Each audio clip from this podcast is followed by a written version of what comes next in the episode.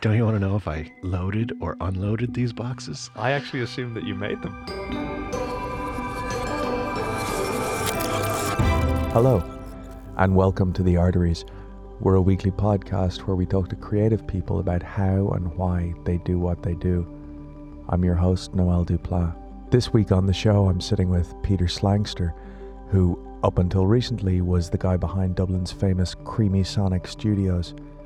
Sadly, shortly after this interview, Creamy Sonic closed its doors for good after over a decade of providing a home for so many great Irish bands. We chatted, of course, about Creamy Sonic Studios, about touring America with the legendary Mike Got Spiked, and learning music from L. Ron Hubbard. You're originally from America. Yeah. Whereabouts are you actually from? Uh, Just outside of Detroit. Okay. Sorry about Michael Moore. Don't blame me. Sorry about Kid Rock. Yeah, I think when you're when you're meeting someone Irish, you just go, "Where are you from?" He's go, "Detroit, bitch." I go, "Yeah, really? What part?" If it's someone from Michigan, you go, "Oh, well, you know, in the suburbs, about forty-five minutes from." It's quite nice. yeah, It's lovely in autumn when the leaves change. yeah, it was actually. Now I grew up. I I had cows and Oh, open really? fields. It was rural enough. Yeah, Okay. a lot of ice skating. And uh, how do you have brothers and sisters? Do you, Yeah, I have two brothers, Yeah. Uh, older, younger. younger both. Are they involved in, in music and arts at all? or- Mm, Not at all. Uh, What, what do they So they've both played, I think, instruments in school and Yeah. that sort of thing, but never pursued it outside of, you know, maybe picking the old horn up once a year, that kind of thing. like marching band kind of. The marching band, Right. symphonic band. Okay. And were your folks musical at all? Or Uh, my mom played the piano okay. and uh, forced us into piano lessons Yeah. as a child, which I think has actually been a, a big help. I think I think the the vast majority of people I know who've had piano lessons when they were a kid, they they have that point where they just hate the fucking piano and they give it up, and then ten years later they're like, God damn it, I wish I'd stuck with it. Yeah, I think piano's great. I think there's uh, a lot that you can learn from it because obviously you can play rhythm, you can play melody, you can sing while you're playing it, which is not something you can do as well with, say, a trumpet. But so I mean, you can you can basically you can be all parts of the band Yeah. at one time. You know, rhythm not only bass lines, but it's percussive. You know, so. But I think the way piano is taught, or at least the way it was taught to me, and I hate to say this because my teacher was amazing. The kind of person that would do anything for you. I remember she got me uh, the sheet music for "Need You Tonight" by INXS, like when I was 14 and growing bored of the piano, you know, just to help me stay interested. And I mean, it's obviously it's a guitar stab, bam, bam, bam. Da-na-na-na-na-na-na, and you're trying to do that on piano, going dong, dong, dong, ducka, ducka, ducka, you know, like it didn't sound anything like the song, and I just was completely disenfranchised at that stage. But I think that the way your piano is taught is just through repetition. So it's you have the basic reading. This is you know C, good boys do fine always, etc. And then once you learn which note is meant to be read by which position on the staff it's in, then you're given a piece of music and you just repeat it and repeat it until you can play it well. And then you're given a piece of music that's a little bit harder. Right. And it starts with Mary Had a Little Lamb and then all the way through. What are the big ones for a pianist? Like the uh, Entertainer, uh, Für Elise is somewhere in the middle. Midnight Beethoven. Sonata comes up a lot. Yeah. but I don't think you really delved into the theory behind it. You know, obviously, when you're reading piano music, all the chord charts are, are there along with the music. And I would have been 17, 18 years old before I had any idea what those boxes with the letters in them meant. I think that if, if it would have been more taught from a theoretical uh, perspective, this is what happens next, but this is why it happens, and this is what's happening, it might be a bit more engaging and a bit more educational. So, uh, so you're taught to read piano music and play the piano as well as possible, but it doesn't really branch out your education beyond that. Whereas if it was more theoretical or, or music theory, not theoretical, as in like here's a book about playing piano, go read it. Then then it might be more engaging and and it would help you in a situation where you're working with a vocalist, a guitarist, you know, more instruments, that sort of thing. So yes, from age for me, from age whatever, 10 till 16, 15, it was all just repeat this, do it again till you can do it proficiently.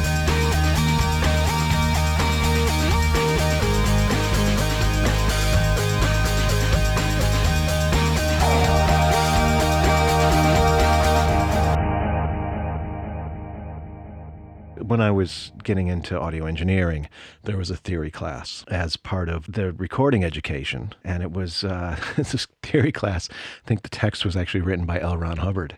And I'm pretty sure that most of the I didn't realize at the time, but they were all Scientologists. So it wasn't necessarily the theory text, but it was the principle of education that the class was built on. Was uh, it was called Study Basics, and it was uh, you only know something when you can represent it in two dimensions. So you'd have to you'd learn something, but then you'd have to draw like a two dimensional version Okay. of what you've learned, or you'd have to take some clay and like mold like a little statue of what it was.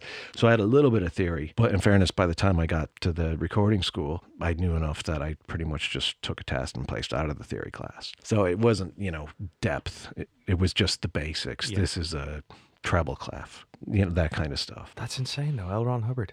He he wrote the the theory behind the way they taught it, and it was amazing. Everyone passed with 100 percent.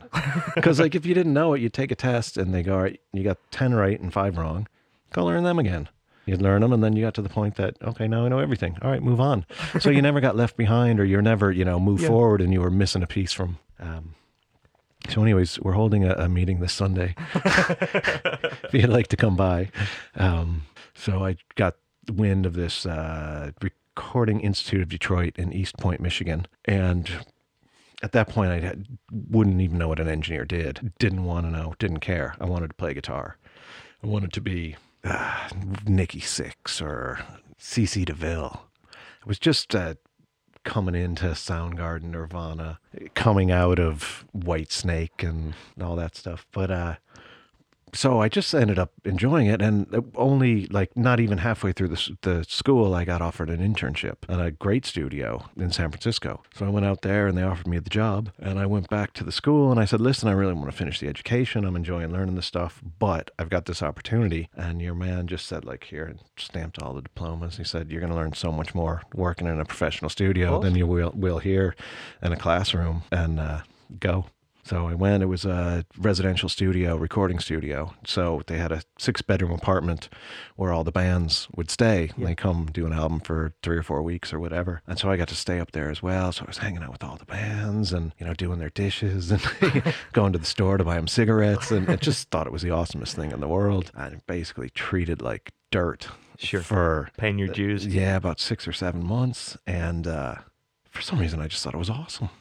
Like I didn't care. It would just like, yep, this is the cost of it. It would just roll right off my back.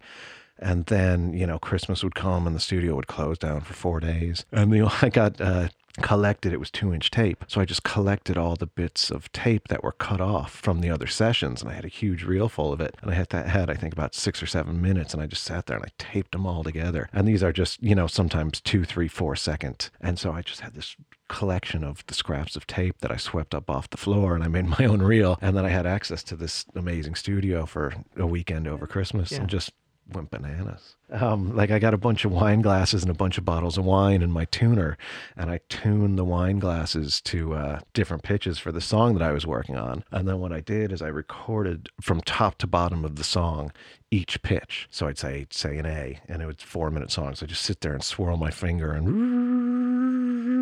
for four minutes, and then whatever pitches were also required in the song. So I'd had like six or seven different tracks, and then I just played it with using the mute buttons on the mixing desk as my keyboard almost. So whatever chord was playing, I just have muted the ones that weren't appropriate for that chord, and then I hit them all for the next chord change and just all the way through the song it was so much fun and just like creativity and exploring like and that's before you really have a good handle on like standard practices for recording then you're just like screw it. You know what i mean? Here's some tape. Let's put some noise onto it and once we can do that then we'll see if we can make the noise better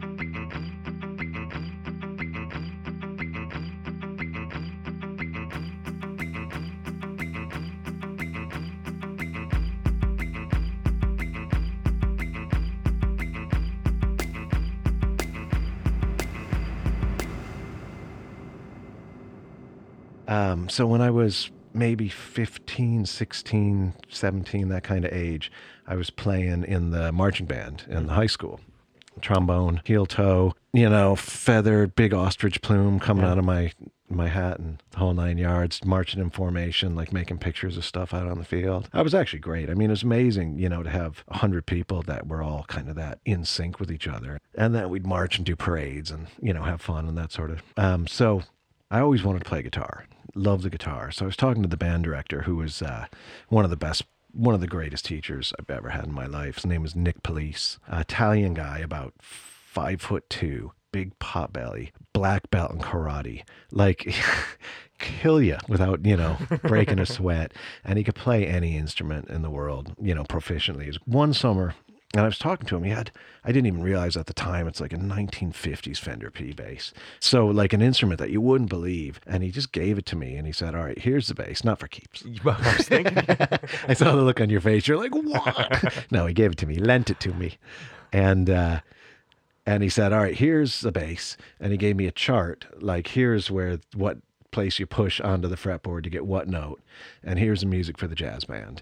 And it was summer, three months off school. He says, If you come back and you know how to play these three songs, you're the bass player for the jazz band. And that is all I did all summer long. And I just came back and, yeah, I just remember crushing it. Like, had to memorize straight through, just playing, no problem. So that's kind of how, how I started that. And then uh, it's playing the guitar the bass. And then I ended up playing the bass in the marching band as well. I had a band with a couple kids in school and would sit in on bass. People never had bass players, so if you could play bass, it'd be like, oh, we're doing the school talent show. Uh, Jumping Jack Flash by the Stones. Bam, bam, da da, da, da, da, da, da. All right, I can do that. In fact, it's a gas, right?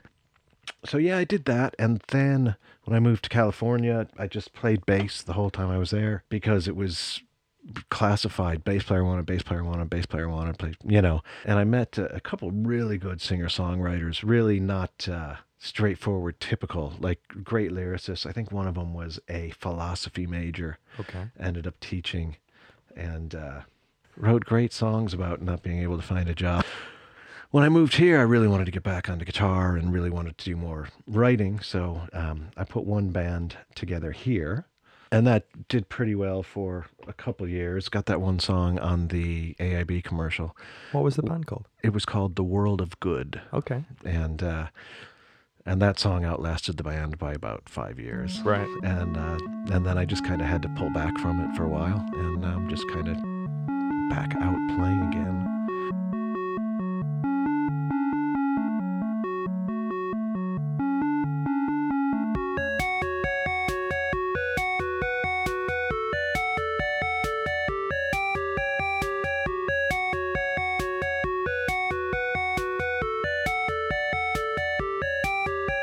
Um, so no, when I when I met uh, my partner and we decided to have a family, she's Irish. She was doing marketing and I think doing some real estate as well. You guys got together and she was eager to get back to. No, I just, just we wanted to have a family, and it just I, for me it made sense because you know when yourself when you're in bands, like for instance, right this very second, you're out late playing, you're going to clubs, you're listening, you're rehearsing, and I just thought it would be better for her if she was closer to home where she had her family and her friends, so that way if I was doing work in music, that she would have more support. It wouldn't be isolating. It sounds like I'm trying to advocate my responsibility. I just know that when you're working in music, the hours can be long and late. So I thought it made made sense to be here. Okay, so Creamy Sonic, like from from the point that you arrived in Dublin, what was the timeline before you were involved with that? Immediately. It was one of these things where when I showed up to Dublin, one of the first things I started doing was playing with bands, and nobody had their own space. It was all rent by the hour. So I thought, all right, here's a gap in the market. So I think we moved to Dublin in December 2002 and signed the lease in December 2003. And we're open in February or March 2004. It was weird because I didn't know Dublin geography at all. So I just left the house and started walking.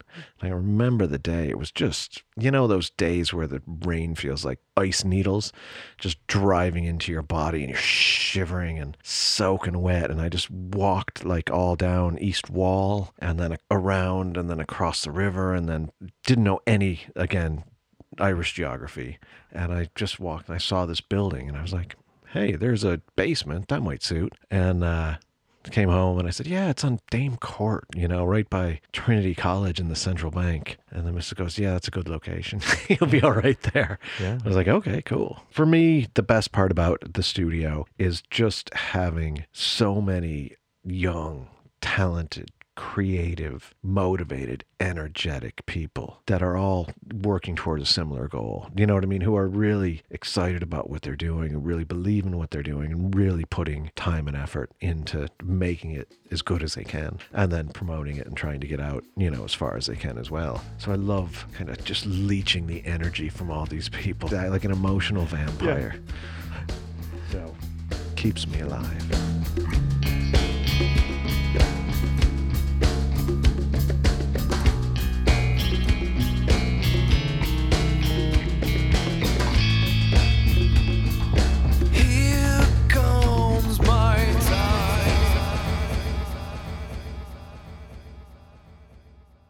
I'm being quite honest, I really haven't had that creative feeling in a long time. When I was in my 20s, I'd come home from work and I would sit there with my guitar and I would play for hours and hours and hours and I couldn't get a note, so I'd detune it and I'd relearn the song with one string tune differently. And then I'd, you know, I'd just sit there and I'd explore and, and I'd write and I'd play and probably came up with some lots and lots of really really mediocre things. You know what i mean? That is you know you so then you play your mediocre thing and you develop it a little bit further. And then like three weeks later you're still playing the same thing and you can finally play it through without missing a note. And then you change this and you hone it and you get it better. And you know and now it's like all right i want to write a song. I got 20 minutes. Um okay and it's got to be awesome.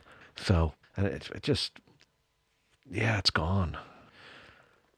And for me to get three hours to play guitar now is almost unheard of. And I was in uh, the room that you started in, the small room there. Um, and it was just me and my guitar and I, everything I was playing. It was all songs I'd written and that I wanted to uh, to develop. And everyone was just playing it, and I go, if I was uh, listening to this and not playing it, it would be boring to me. And I was just like, and I can't make it better. I can't create anything new or interesting. And I remember um, there's a book about writer's block. You'd know the name if you heard it. It's a terribly boring book. And it said, like, in a creative profession, you have to set a routine. And if you're sitting around waiting for inspiration, it's probably not going to come.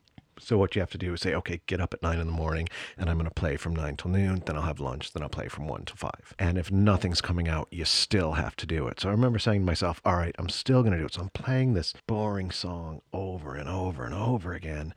And then like I just went like, oh, you know, actually, if I made this change here, and like I didn't even realize that I had left writer's block, and I just went, oh wait, and that can lead me into this, and then all of a sudden it was like three hours later, and I'd just been back in the zone again. I was like, oh, it's amazing feeling, and then I got done, and I was like, okay, I have the song now.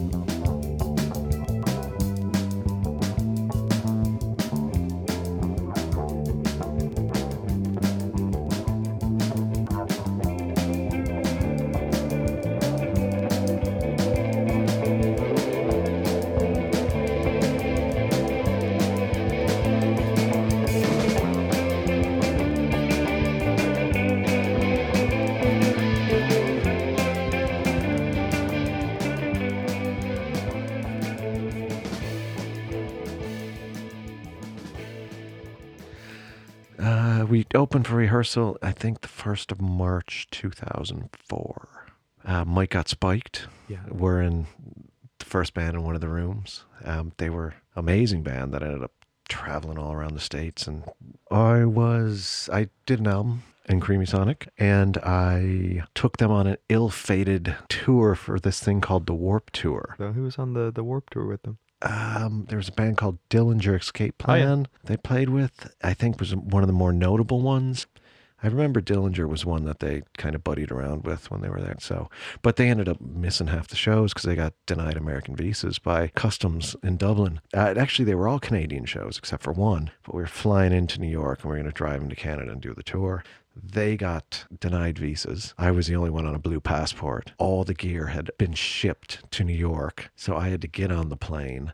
They ended up getting flights to Canada flying in. I think they made only one or two of the shows. All their gear was in New York, so they had to borrow like guitars and Why were they? Why Distortion were they pedals. visas? they uh, they were just going on a tourist visa because they weren't getting paid. Oh right. And okay. then um, one of the guys, they said, Are you getting paid? And he goes, Oh, I don't know, or something like that. And so, like, what happens is you walk into the airport and you got your Mike Got Spike jumper on. Your man's on MikeGotSpike.com. And uh, I said, Are you playing any shows in America? And they go, No, they're all in Canada. But there was one booked in the States. So just an innocent, you know, bass player or drummer not really knowing what the agenda was. And they go, No, none of yous are going. So there's me in New York with nine persons worth of luggage, not to mention guitars, basses, cymbals, effects boards, and like I had like four of those carts, you know, in the airport, like s- all strapped together with like belts and bits of shoelace, and I'm just walking out. And the thing is, when you have nine people, the cheapest form of public transportation is, of course, a limo. So I'm coming out with all this crap, haggard, right, and knackered. and I get out, and there's a sign, Mike got spikes. I'm like, that's me. Here's my bags. I'm Mike. Here's here's my bag. So your man pushed them all out, loaded up the limo with all the gear. Like, where do you want to go? I go, I don't know, New Jersey. So I ended up going to the post office and shipping everything to him. And did they made it over for the? I think they did one or two shows. I think there was five or six that were booked in total, and they only made one or two. But I think when you're Irish, you don't understand what driving in America is like. So you go, uh, you know, we're playing Cork and then Kerry and then Donegal and then Galway. And then we got a few shows tomorrow as well. You know what I mean? You can make the whole thing in a couple of, like anywhere you tour in Ireland, you can sleep in your own bed. Whereas, you know, when you go over to the States, they're like, oh, yeah, we got one in Tennessee, then one in Florida, then we're coming back to Washington, then we got two in Texas. You're like, okay, good luck with that. And you're on the road for, you know, 30 hours between gigs. Were you doing live sound for them or? No, I was just um, I produced the album, but I had gone in with a handful of people to fund it as well. So we're trying to be the label and management and that sort of thing. So that's how we got involved with booking the shows. But Okay. my whole thing was producing in the studio.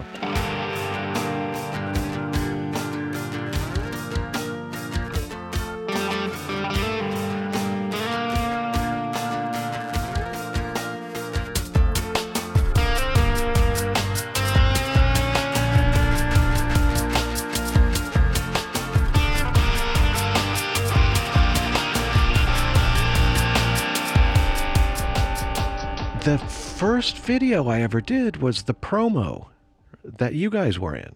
And I had written a piece of music for Aaron, the producer, who produced that video.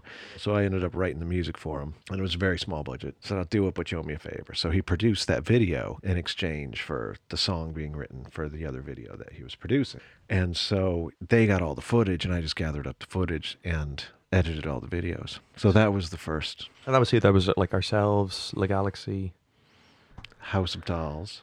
I remember you had kind of a peach look. The Yeah. Galaxie was kind of blue. Noise Machine was kind of yellow.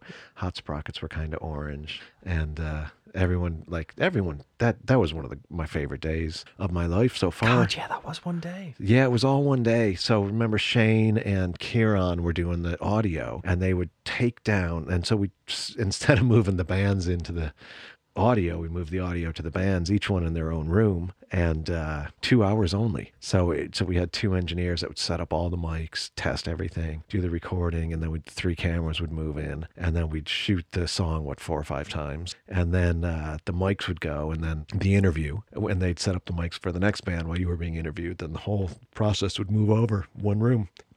And I think we had about 40 people working on the thing that I suppose, day. yeah. We had five bands, so probably about 25 people. Everyone bright eyed, bushy tailed, like no one hung over, no one late. But you know what I mean? Like I drilled it into everyone. I'm like, it's going to be a tight ship. And everyone was there on time, ready to go. And yeah, it was great. I remember just buzzing down to, uh, you know, Conn's camera um, because I needed a data card reader or something. And I was like, and all these looky loos, like looking at Nike tennis shoes and and I was like slaloming down the street in between all these people like a like a race car video game or something. Yeah. And I just remember like everyone looking at me like, why is this guy in such a hurry? And me thinking, you people are just wasting your lives. I'm doing something awesome right now. I just remember having that feeling the whole day. Like everything had just had to go smoothly to make it work. And then at the end of the day, when I was kind of pacing while the data was being dumped and people were starting to have drinks or whatnot, and I said, "Just sit down." I said, "Once I sit down, I'm not getting back up," because it was you know one of those 16 hour days. And finally sat down, just done. Yeah, it turned out great. It was a lot of fun, and and uh, so that is kind of what gave me the idea. And I I've had that live rig for ages, so I was Yeah. doing live recordings, you know, in venues or you know wherever on location. But I thought those videos went so well that it just made sense to turn it into like a product. I got to the point where I kind of felt like audio without video is sort of becoming obsolete. What what are you gonna do? Just sit there looking at nothing? Listening to music?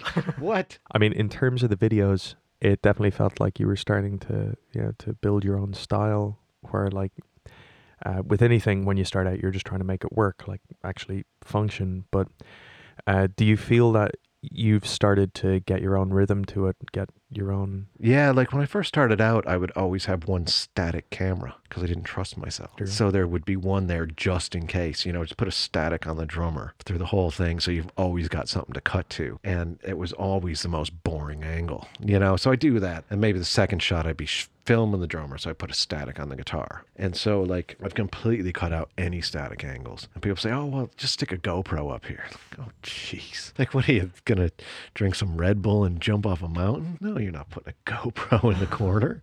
So it's now, so I've like forced myself to get all the shots. But in fairness, you get done and you'll know if you don't have it. You know, you could take two passes and go, yeah, loads of amazing stuff in there. But you can also get done with the, the whole thing. Go, listen, lads, I think I'm going to get one more. You know, just, you know, just to be on the safe side, let's get one more. There's that one important fill that you just didn't get the right angle on the drummer, or that one note on the guitar solo that you just got to make sure you have the right angle on. Yeah. So, yeah, I'm, I'm really feeling comfortable with it and really, uh, starting to enjoy like learning how to use the the different the functions of the camera like to get the proper depth that you want from the lens. You are getting enough light in without it being too blurry. It's like audio. If you want more bass then you hear less kick drum. I want more light so there's more noise. Or I want you know just learning the, the the gives and takes and sort of trying to find the right balance. And I just think it's amazing that with a microphone and a camera and the internet, you could potentially reach the world. Now, in fairness, it's hard to get their attention. I mean, you can send it to your ma in Michigan, or you know what I mean. You can. It's it's like I can just capture this moment of life, preserve it forever, and spread it far and wide. It's very empowering.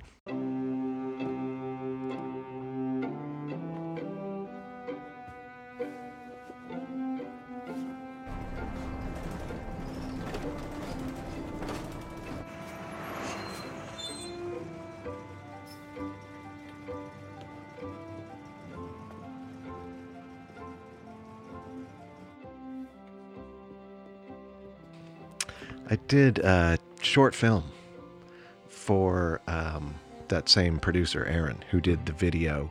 So Aaron Mulally is his name, and he's got this story. It's called The Struggle of Libations. It's a story of the relationship of one man and his pint of Guinness. And he's actually like done several versions. Like the first one was just like a handy cam version with his friends, that kind of thing. And eventually he got a budget together, hired a film crew off season out of Game of Thrones. And they came down, they hired a crane to shoot at Gravediggers, you know, in uh, Phibsborough, uh, Kavanagh's pub, hired a Dublin bus to, to shoot on and, and just like made it huge production. I think the whole the filming for the whole thing was about three or four days, and because that was the biggest expense. But everything, you know, the editing and uh, the grading, the music, it ended up taking like a year and a half to get the whole thing together.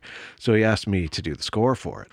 So I ended up writing the whole thing just on sequencer, and ideally I wanted to hire a band and just have them play it in one go. Like once we had all the tempos there, I figured I could match a click to the video and and sort of conductor they could follow follow along, but it didn't work out. But what I ended up doing is is uh, just hiring a few musicians. So I was able to get the principal violin player from the RTÉ orchestra and had her play the entire orchestra. So she did um, you know, say it's a three part harmony, you have the lower note, have her play that three times. So it would sound like three violinists, Sure. the mid part, and then the top part three times. And we did um, the whole thing through. We did uh, staccato, piz- pizzicato, tremolo, um, all, you know, different styles through the whole thing. And after working with her for uh, two hours, had something like 50 tracks of violin and then just mix them down really low. You know, not really low, but mix them really tight so it sounded like a whole section. Then we had a French horn player and had him do several things, and then actually got the Mutefish lads in to do percussion on this tribal sort of bit that goes a bit mental in the in the in the soundtrack. So so they came in and just beating bongos and you know kit and rolls and and all sorts of different things, and uh, just put this group of amazing musicians together. The whole thing done. They're scarily talented guys.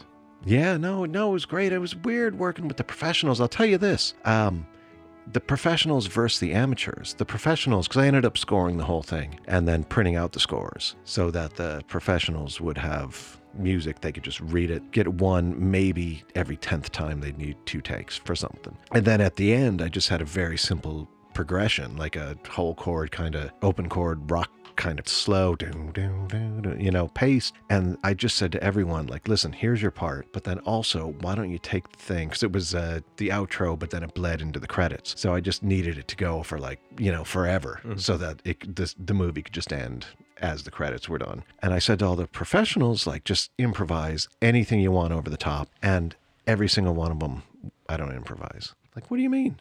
You don't improvise. Like th- th- they don't write music. And then all the amateurs that I had in say anything you want, just improvise over the top. Like yes, I'm free, and Yeah. just you know go crazy with it. So it was interesting to see the the dynamic, you know, to, between like the people who who are like studied and you know you give them a piece of music, they'll knock it out in a second. They'll read it off the page and they'll do it perfectly. And then the people who would look at a piece of music and be like, I have no idea what those markings mean. Could you Yeah. play it for me half a dozen times and I'll come up with something, you know, and I'll get there. And, uh, and then those people, you go, yeah, just freeform improvise, im, imp, improvise something. They go, yeah, cool. I'm there. I got it. I know what I'm doing.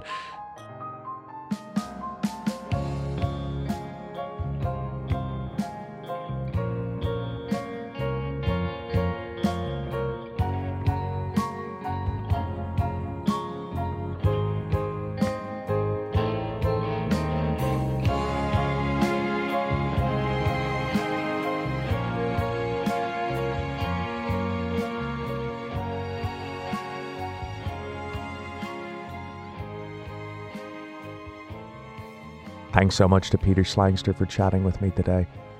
You can find links to all his music and online presence at our website, thearteries.org. All of the music for today's show is provided by Peter Slankster and his bands Jericho Mile and The World of Good. If you enjoyed the show, share it around, tell your friends, spread the good word. The show was produced and edited by David Canton and presented by me, Noel Duplat. Thank you for listening. This has been The Arteries.